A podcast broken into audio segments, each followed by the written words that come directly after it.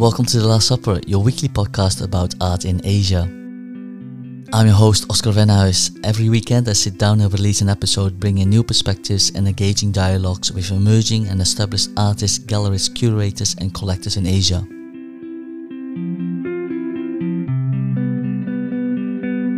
Learn more about art in Asia with Christie's Education in person and virtual art courses, gallery visits, and webinars. Visit Christie's Education website and enter all in capital letters Last Supper 15 to enjoy a 15% discount. The website link and discount code for Christie's Education can also be found in the description of this podcast.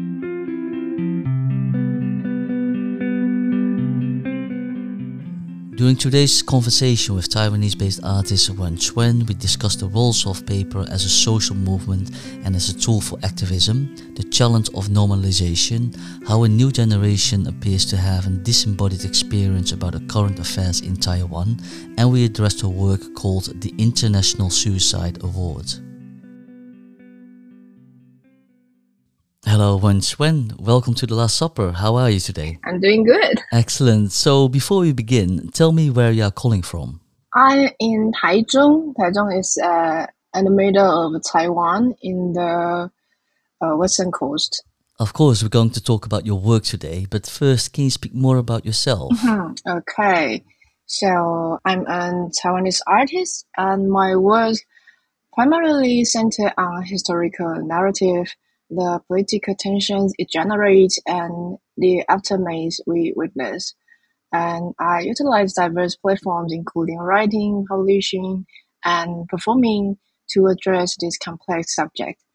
And also, apart from making art, I also write. So last year, I self-published a book titled Exports on Paper, Samplings of Publishing Practices from the Global South. And uh, this is a compilation of interviews I conducted with publishing practitioners from different backgrounds between 2018 and, and all the way till 2020. Congratulations with your publication. I'm curious what your motivation was to write this book. Okay, yeah, because like if I started the whole story, basically I love literature or story much earlier than art. So uh, literature is my mentor and everything. So, but as everyone knows, we are out now in an era of digital equipment and everything is now going virtual. So everyone working in publishing field are discussing about uh, like paper will disappear and newspaper magazine will disappear. So I'm very curious about that. The first question I want to raise is that whether it is true that we are going to a world that there will not be paper anymore. So no one really need this materiality of paper and printing things. And so I started this research project and I first went to Latin America. So I traveled to Brazil, Peru, and Mexico to interview with several uh, practitioners coming from backgrounds that there are designers, there are independent libraries, and also artists, art historians, and uh, people uh, working in NGOs and so on. So they, I will ask them about their practices and their diagnosis about the social context they are now facing and why they use certain kind of public publication to help them to face the whole issue.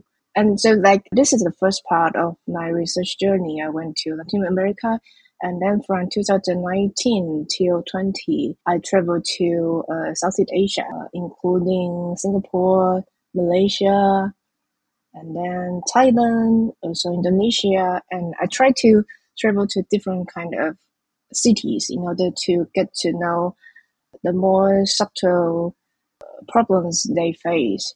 So like after the whole journey, actually like different people tell me different kind of reasons they still need paper. Like some of them is like because uh, they are doing some more like an underground social movement. So they have to remain autonomous and they have to uh, avoid the government from knowing who they are. So paper is a more safer medium or platform for them to do actions rather than like for example like maybe like you are in, now in hong kong maybe it like for you it will be very easy to imagine that if you use the internet as a main platform it is much easier to to be followed up by the government or other part of the party. So like after the whole journey, I decided to publish one book. So this is the compilation of the whole interview uh, because I don't want to have one like a single publisher to control every delivery thing because I want to have the articles and the images that I taken to be more free of use. So I, I'm afraid that if there are one publisher getting in, then the copyright issue will be very complicated. So I decided to publish on my own. But like very lucky like like just after like that's what then one year of the publishing. In the beginning of this year i traveled to seoul in south korea to ask one independent bookshop and also one independent publisher uh, which is called uh, Mediabus and the book society. And i asked them whether it's possible to sell this book there.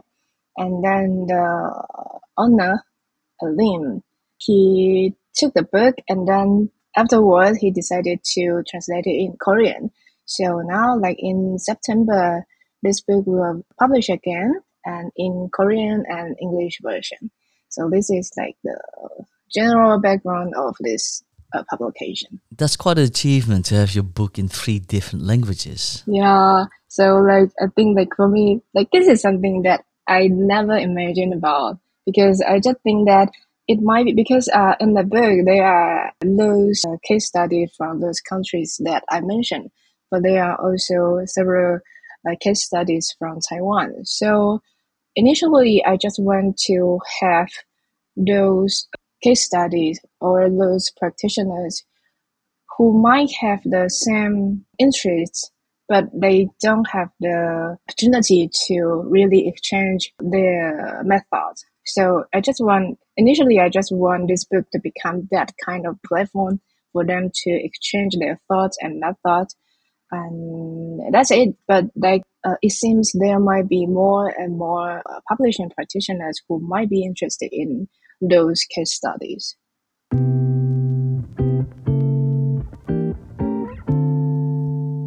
What can you say about the findings you uncovered when you were talking with the participants?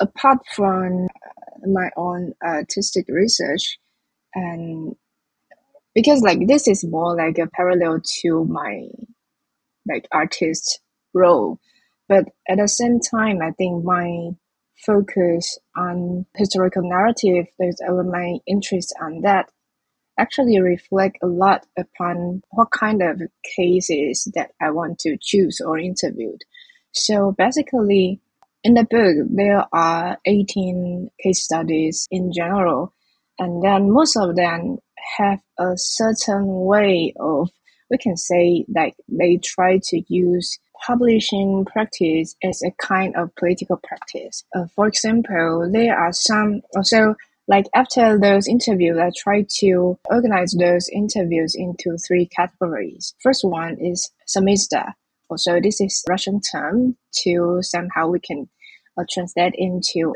self-publishing.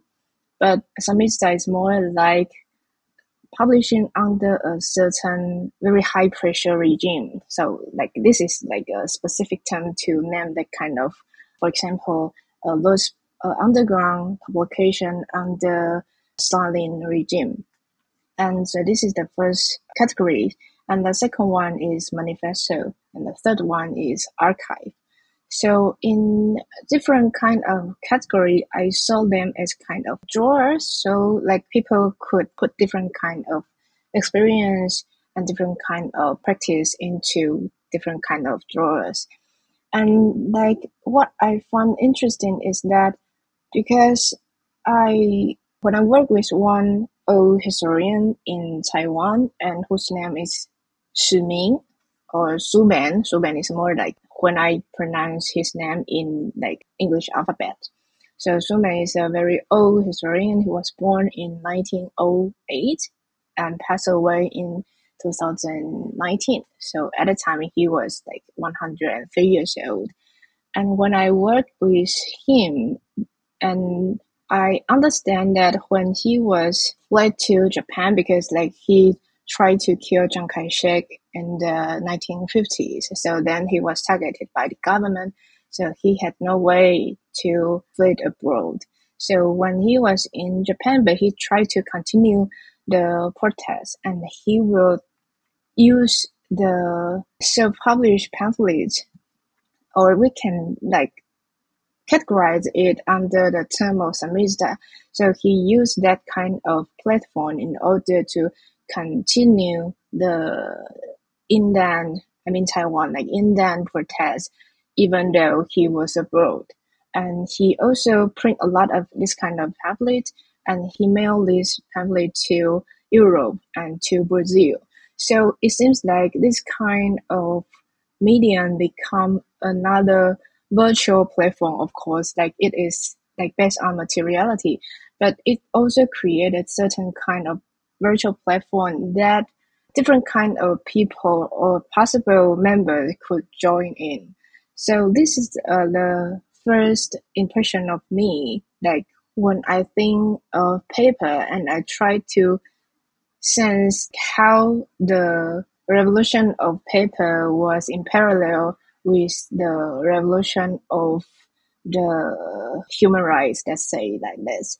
And of course, like Taiwan has a long, long term colonial history, so it became prototype of how writing, self-publishing, and the creating of an autonomous nation could somehow intertwine together.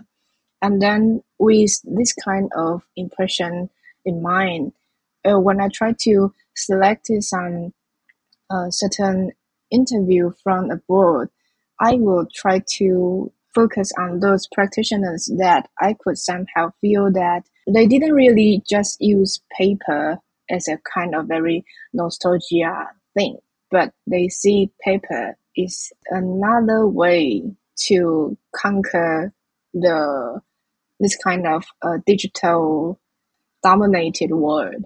So, but they somehow use it very with a very careful sense. For example, like uh, when I interviewed with one practitioner, she was based in Brazil, but at that time she did research trip to the U.S. and Mexico border. So I fly there to interview her. She is PhD in art, and then she is also feminist activist. So when I interviewed with her, like she introduced me to an archive from his university. So his archive has a very uh, rich documentation about the labor movement in Brazil in 1910s and all the way to 1930s, I think. But this kind of archive is only digitalized in the university. So for her, he tried to reuse and reinterpret those archive mostly in Portuguese to translate it into Spanish because he want to make the archive to be more convenient to read to uh, most of the Latin America readers. So he re-edit them and translate them and to find form which is more like a newspaper to somehow put those 100 years ago history to the present. And this case for me is a very interesting one because it's not only about printing something on newspaper, but actually it's collaboration between when we discuss about digitalization of archive in museum or other institution and how it can make those archive accessible to the broader public. And this artist for me, she created a very interesting way. And this is not only appear on, for example, the kind of very academic work, but it can really be used to other activists. For example, like this is a very interesting case study for me, like how a paper is not only a nostalgia one, but actually is a clever play between digitalized uh, material and the urge to make it public.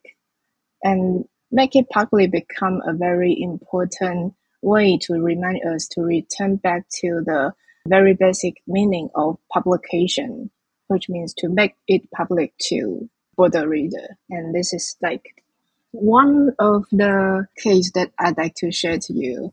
What I understand from you is that paper has been a integral part of the social movements throughout history. Can you speak more about how the role of paper has evolved in terms of activism and social change?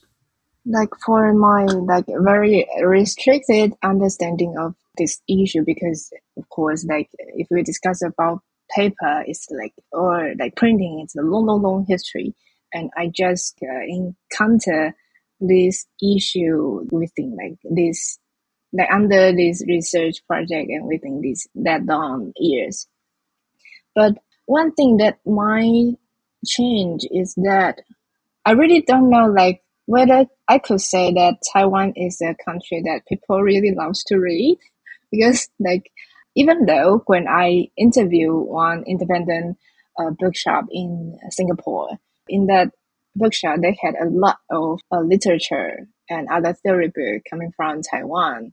And so it seems that like Taiwan is an important country to export the kind of at least like traditional Chinese or Chinese language uh, publication. But like in Taiwan, we still heard a lot that people say that no one loves to read anymore, or like Instagram Shorts and X and other kind of social platform makes younger people their reading habitat change a lot because of the social media. Self publishing can be re-examined from another way, like there are two ways to examine publishing or self-publishing. One way is through the eyes of a reader, and another, another way is through the eyes of the bookmaker or writer or like cartoonist, whatever it is.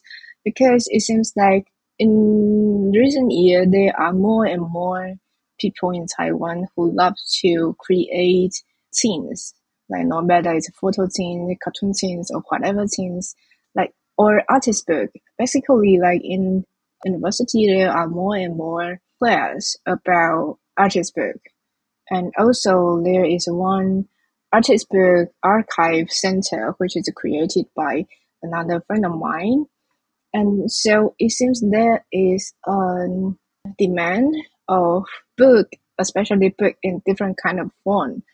But like somehow, if I compare like this kind of self-publishing boom to let's say 50 years ago when Taiwan is still under martial law period of time and people cannot go on the street to protest so paper or self-published magazine and books is the only way to express their idea like i think like of course at that time they won't really call it as zine or self-publishing thing like that but it seems there is a very interesting comparison between these two kind of boom.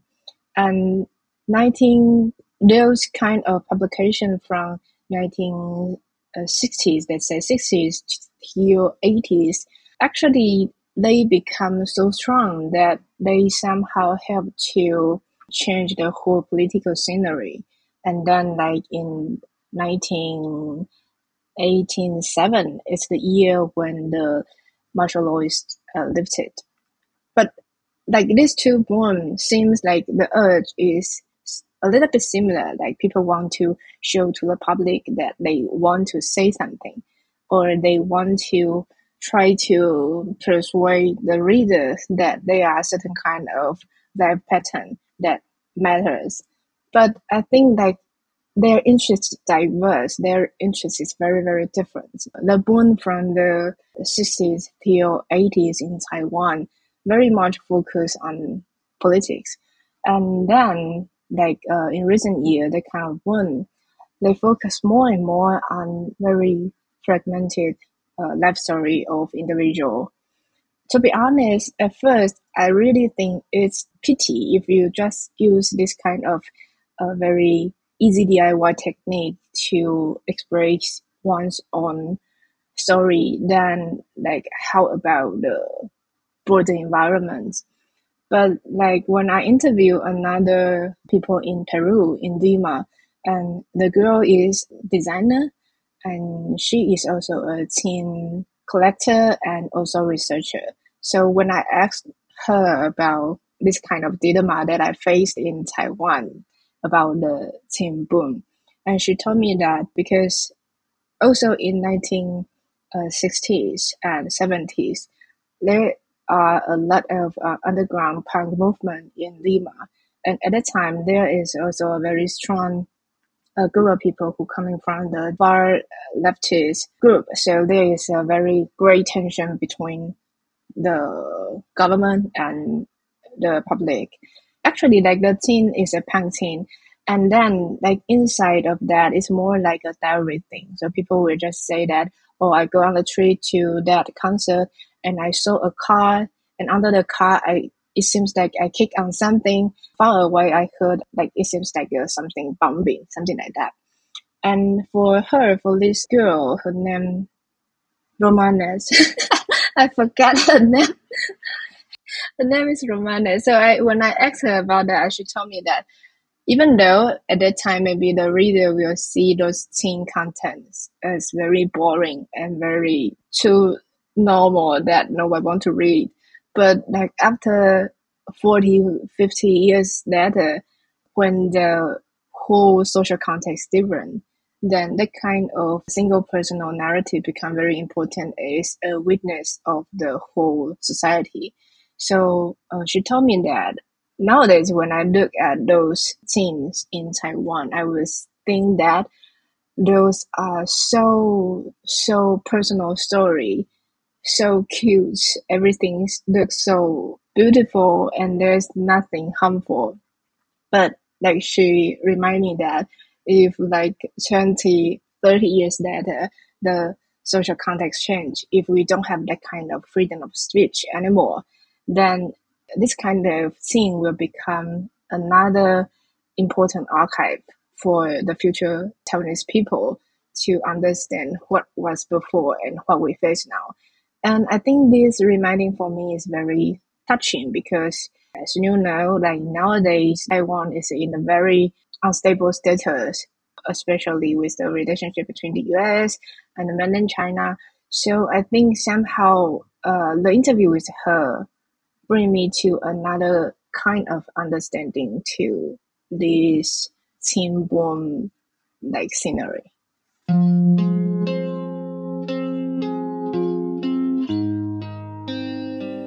Have a small favor to ask that will make a big impact. The Last Supper is offered to you at zero cost, and if you like this show about art in Asia, give this podcast a star rating or subscribe to this podcast channel. Many thanks, and let's continue. Taiwan has always had a complicated relationship with its neighboring places, and especially in the last few years, it appears that this has become more prominent, at least according to the media news that I'm exposed to. I, of course, do take the news with a grain of salt. However, I'd like to hear from you in Taiwan what your experience is, whether the narrative has shifted or is it a continuous issue that is normalized and has become a normal part of daily life? I think it's continually, as you say. And we could say that this kind of continuous status can be traced back to all the way to the 17th century. So when the Dutch and Spanish like colonized Taiwan, like, but at the time, of course, it's just partly. And then the Qing dynasty, also from mainland China. And then there comes a Japanese empire from 18,000 1905 all the way to like till the end of World War II, and then it's Chiang Kai-shek, like when they lose the Lost the Chinese Civil War and retreat to Taiwan. And then I think actually I won't really say that like if we look back to the Taiwanese history, I won't really say that now is the worst period of time. But it seems like I don't know whether you have this kind of saying. Like in Taiwan, we have a kind of saying called "温水煮青蛙." It's like you are cooking frogs in warm water. like it seems like uh, the frog will think that oh, it's okay, it's just like a normal temperature. But the when the water keep boiling, and then it seems it will be very difficult for the frog to notice what's going on. So it will make it very hard for it to find a proper time point to escape from the pot, something like that. And for me, nowadays Taiwan seems to under this kind of situation. I still remember that when a friend of mine who comes from Germany comes to Taiwan for a exchange program. And like one day, because like we always saw those kind of news that mainland China, the CCP government sent another vessel or airplane to touch upon our border, something like that. So this kind of news happened so much that most of the Taiwanese sometimes like get so used to it, so don't really pay attention to it anymore. But that German friend of mine, he would be very anxious about that. And why he feels so anxious is that it's not only because of the possible attack, but also because of why is that like tell you Taiwanese people don't really feel afraid of this. So I think like this become a kind of new normal of the whole Taiwanese society because like a lot of tourists who come to Taiwan will feel that it seems like this place, like people living here feel so at ease and feel so peaceful.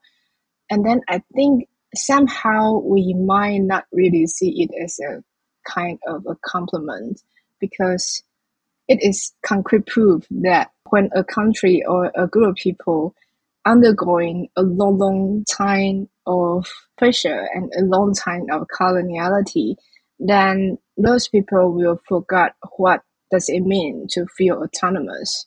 And then to urge for that becomes more like now in Taiwan, it, it makes me feel like the independence of Taiwan becomes token to be played from different kind of party.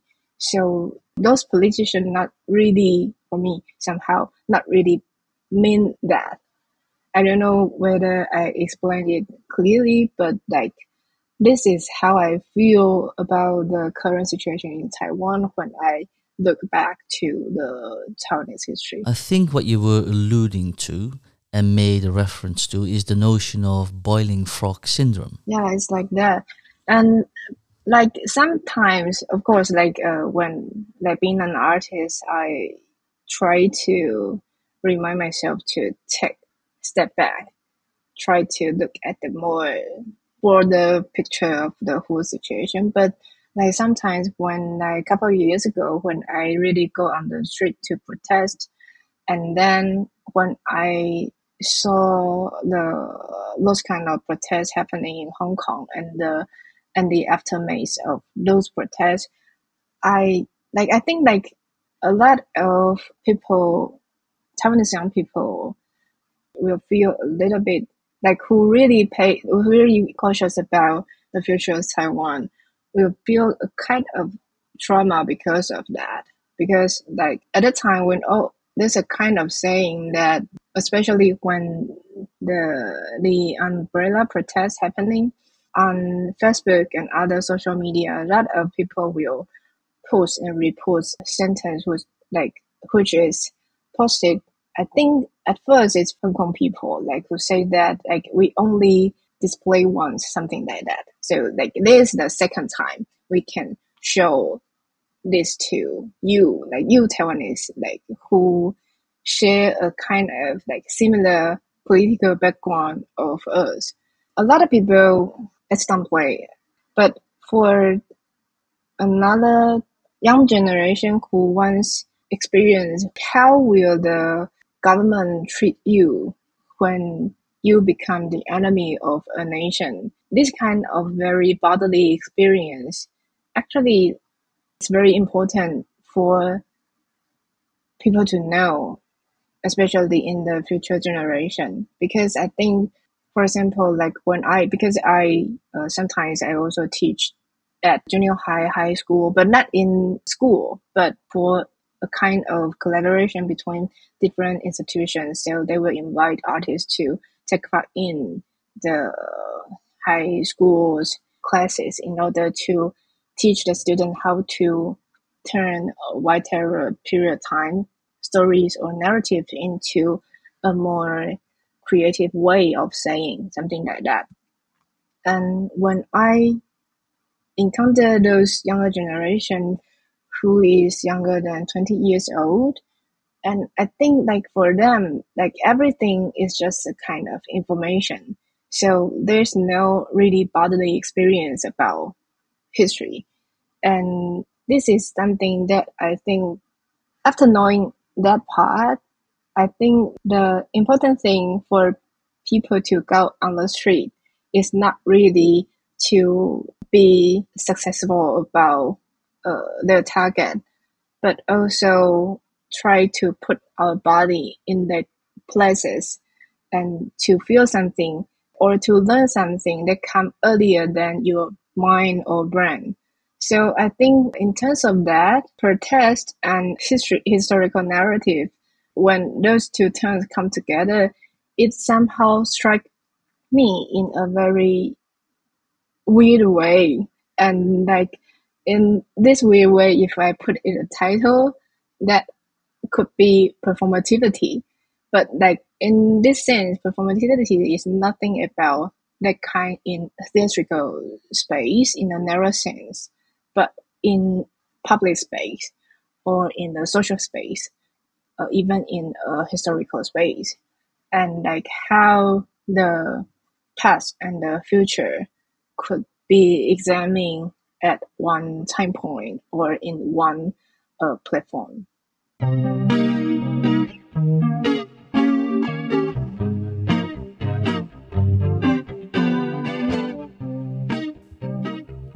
Beside your literature work, another project that caught my attention was the one you made in 2018, which is called the International Suicide Awards.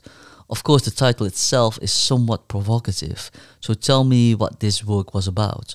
Okay, so uh, actually, that one is project that I finished like four years uh, after the sunflower movement. So actually, the sunflower movement, like I'm not that kind of people who really jump in the protest scenery. I'm always like a bylooker to to see what's going on and try to extract myself a little bit far away from the plot.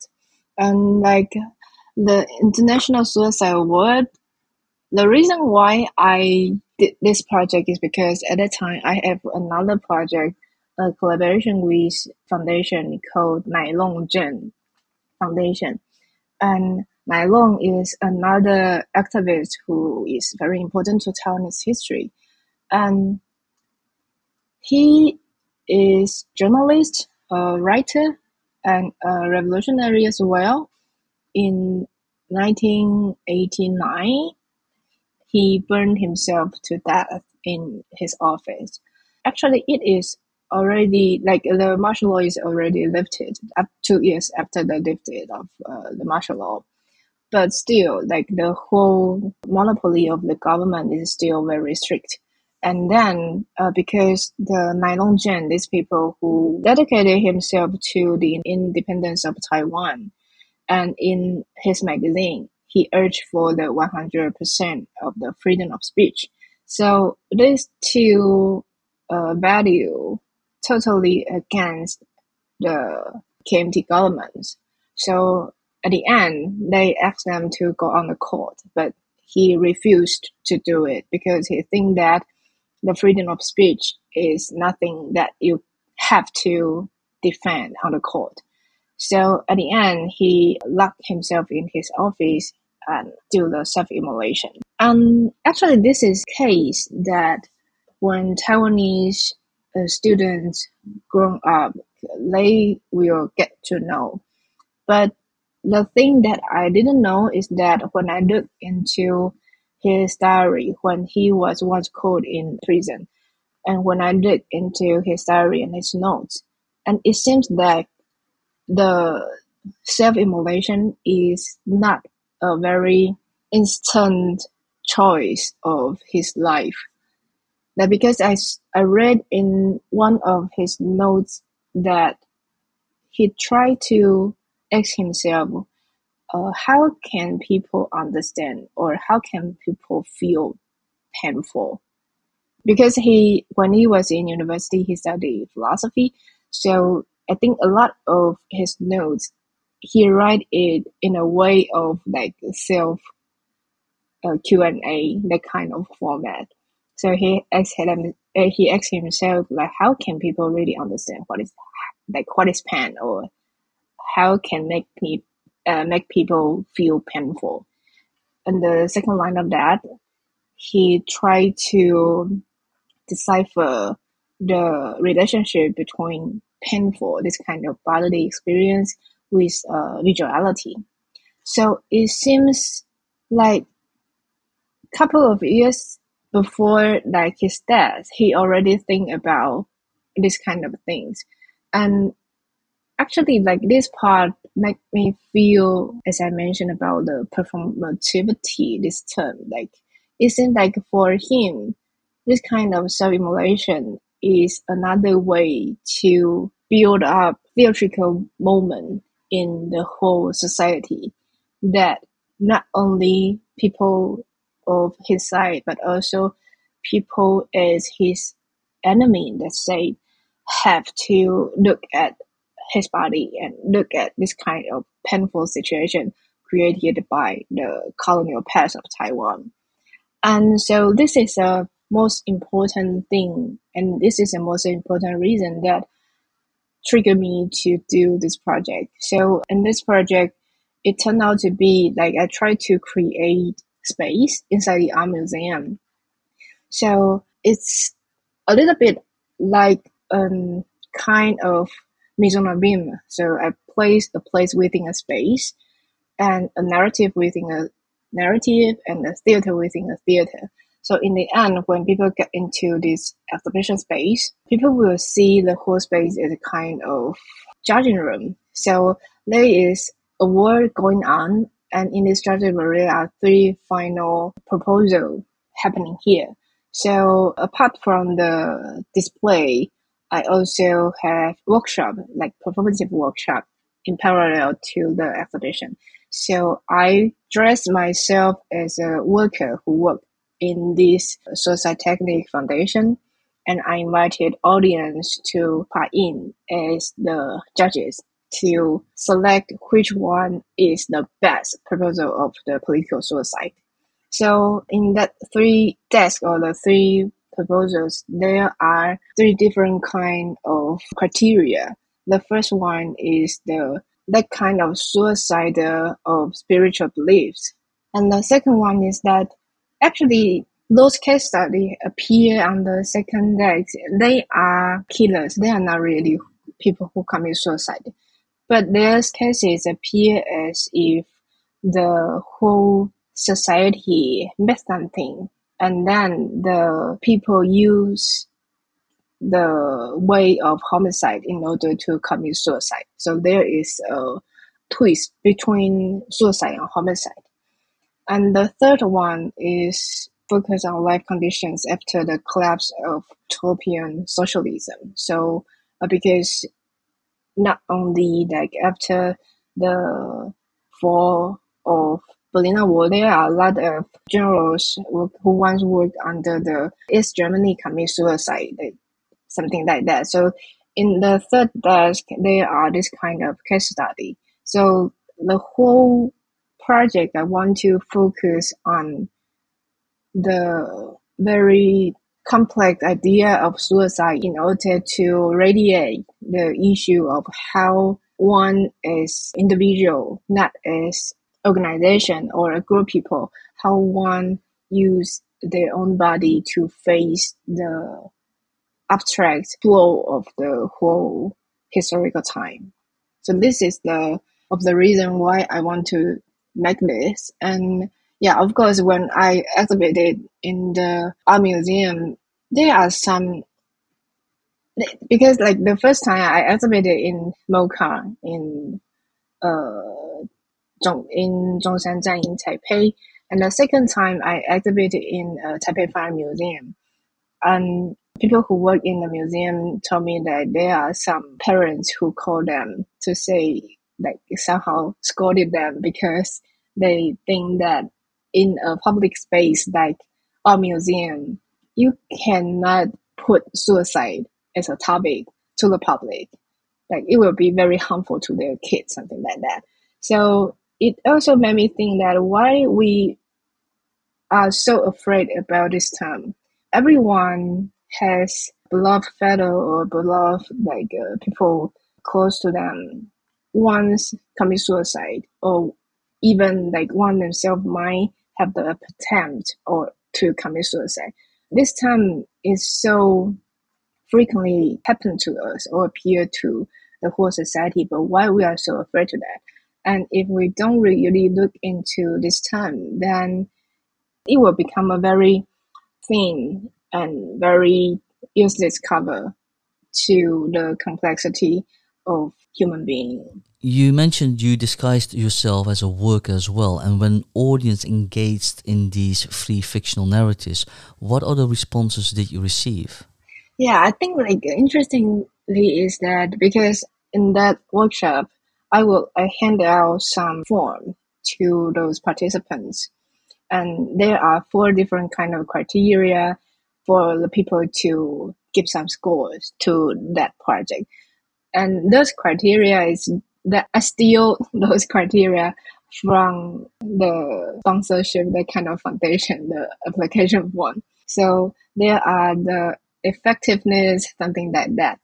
And like, so the procedure is like that. Like, so I will introduce the whole game rule to them. So I will tell them about what is this award about and how could uh, people apply for it and what's the criteria about that and then I will introduce those three proposals in the final list one by one to them. And surprisingly, those participants really paid attention to every detail.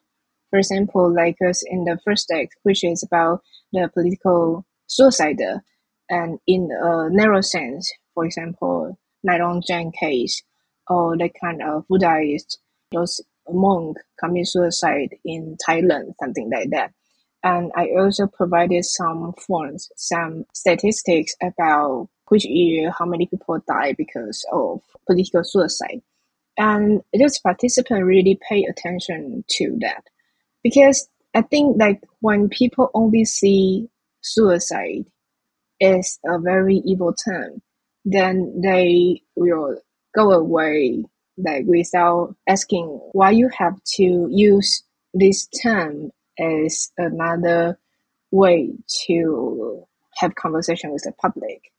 But when people get into the exhibition space, when people really dive into the material that I provide, somehow they get to know that actually this is nothing about any banal or exciting like killing scenes. Most of the numbers and most of the image, most of the archive that I use is about political cinema in different kind of social contexts. When the participants give score of each text, they try to understand the social context at the same time. So I remember that some of the participants uh, when they are examining some material that I provide, at the same time they will take out their phone in order to look for other information about that. So I think this for me is quite surprising when I use a kind of game rule to say it. Of course, like suicide is nothing about game, but like the whole space is more like place when people can get inside and feel like he or she is a jury rather than a normal people who examine what is right and wrong about suicide. Then they will have a totally different kind of view to see those case studies. Because uh, for example Nai Jen this case in Taiwan even nowadays it's still for example my parents will see this kind of self-immolation as a very bad case study for younger generation so people should shouldn't see that and shouldn't know this kind of thing. But when people have another kind of cover, it seems like they will have different kind of stance to understand what's going on. So after this piece, I have two or more installation. I use this kind of space within space technique in order to create a more complicated, but at the same time, the audience can have totally different kind of undercover to feel the archive. So I use other kind of space. This one is more like a judging room, and another kind is an editorial office or something like that. So this is something that I also learned from the workshop from the participants in order to continue this kind of putting one space within the exhibition, the normal exhibition space, this kind of technique.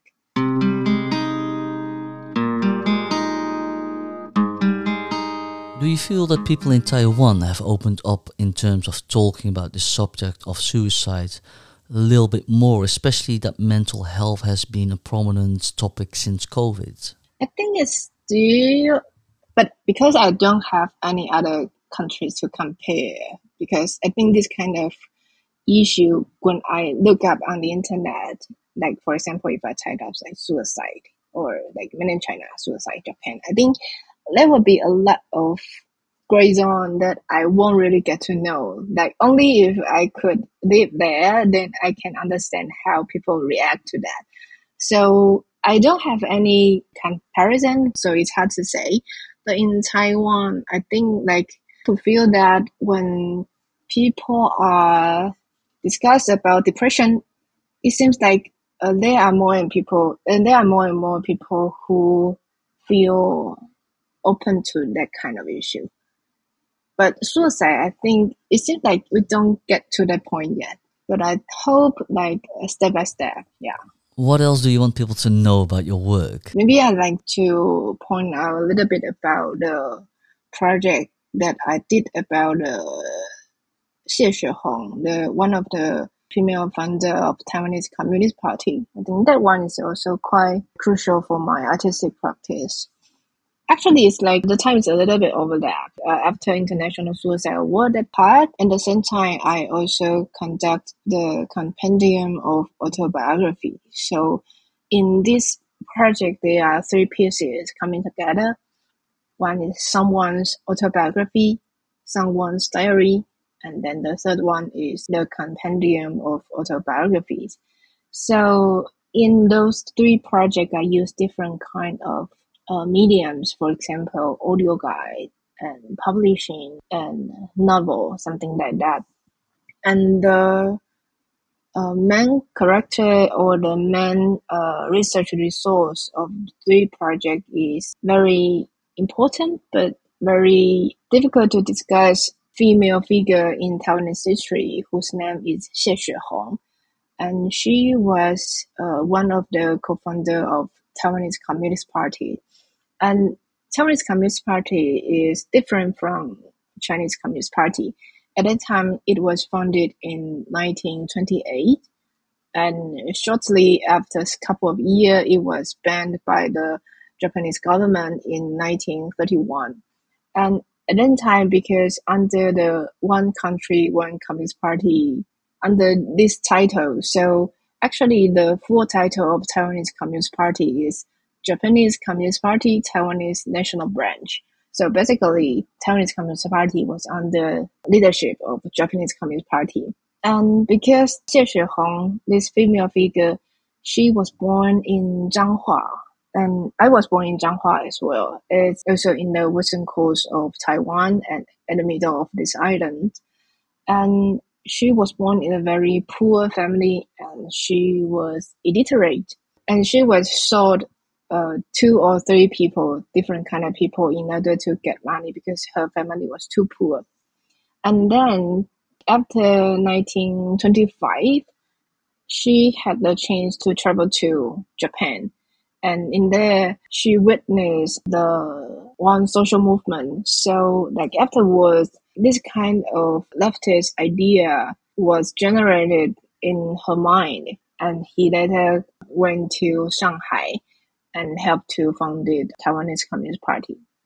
And the reason why I think this figure is interesting is that because there was huge inequality between male and female in Taiwanese society. I think in nowadays the inequality is still happened, but just in different kind of form.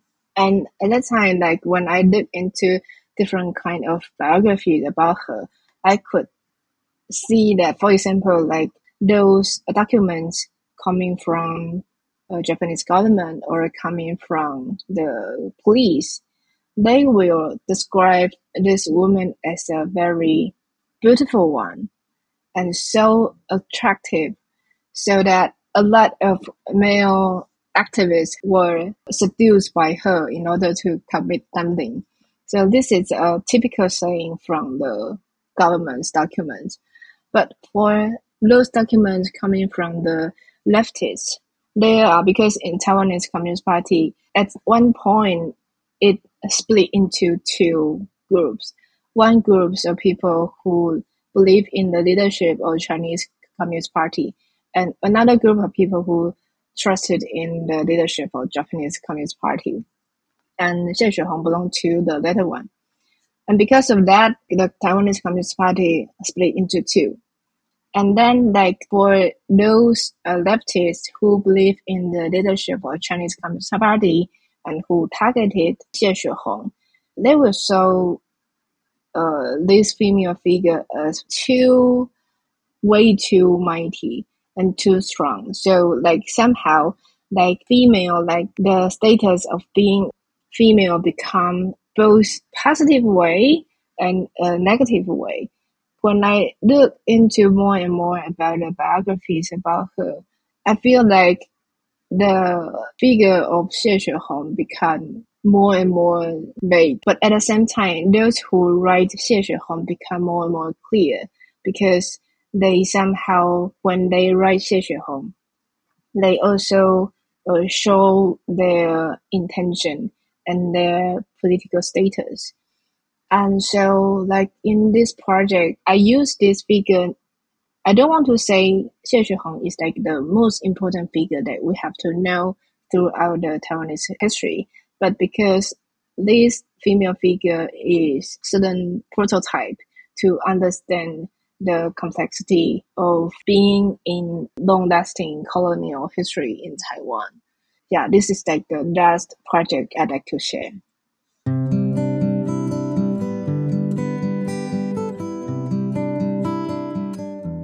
Before we delve into the last question of today, I want to highlight that your work will be at TIVA in Taipei in Taiwan as well, which opened last November of this year and runs until the first quarter of next year 2024 and i will post the details of tiva in this podcast as well.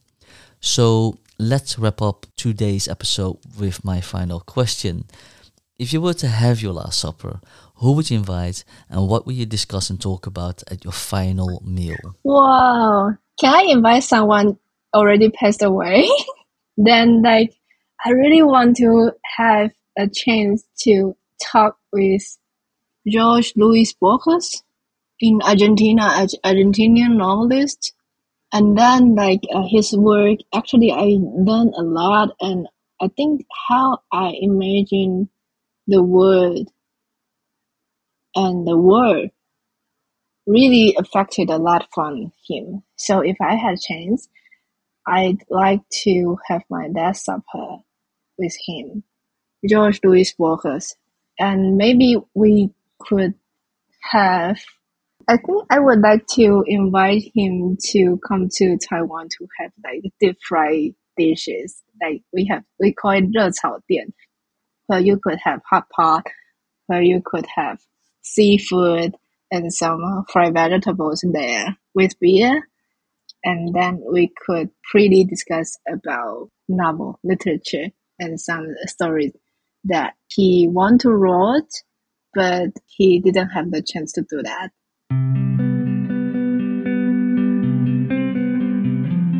Many thanks, Wen Hsuan, for joining today's podcast of The Last Supper. Thank you very much for having me.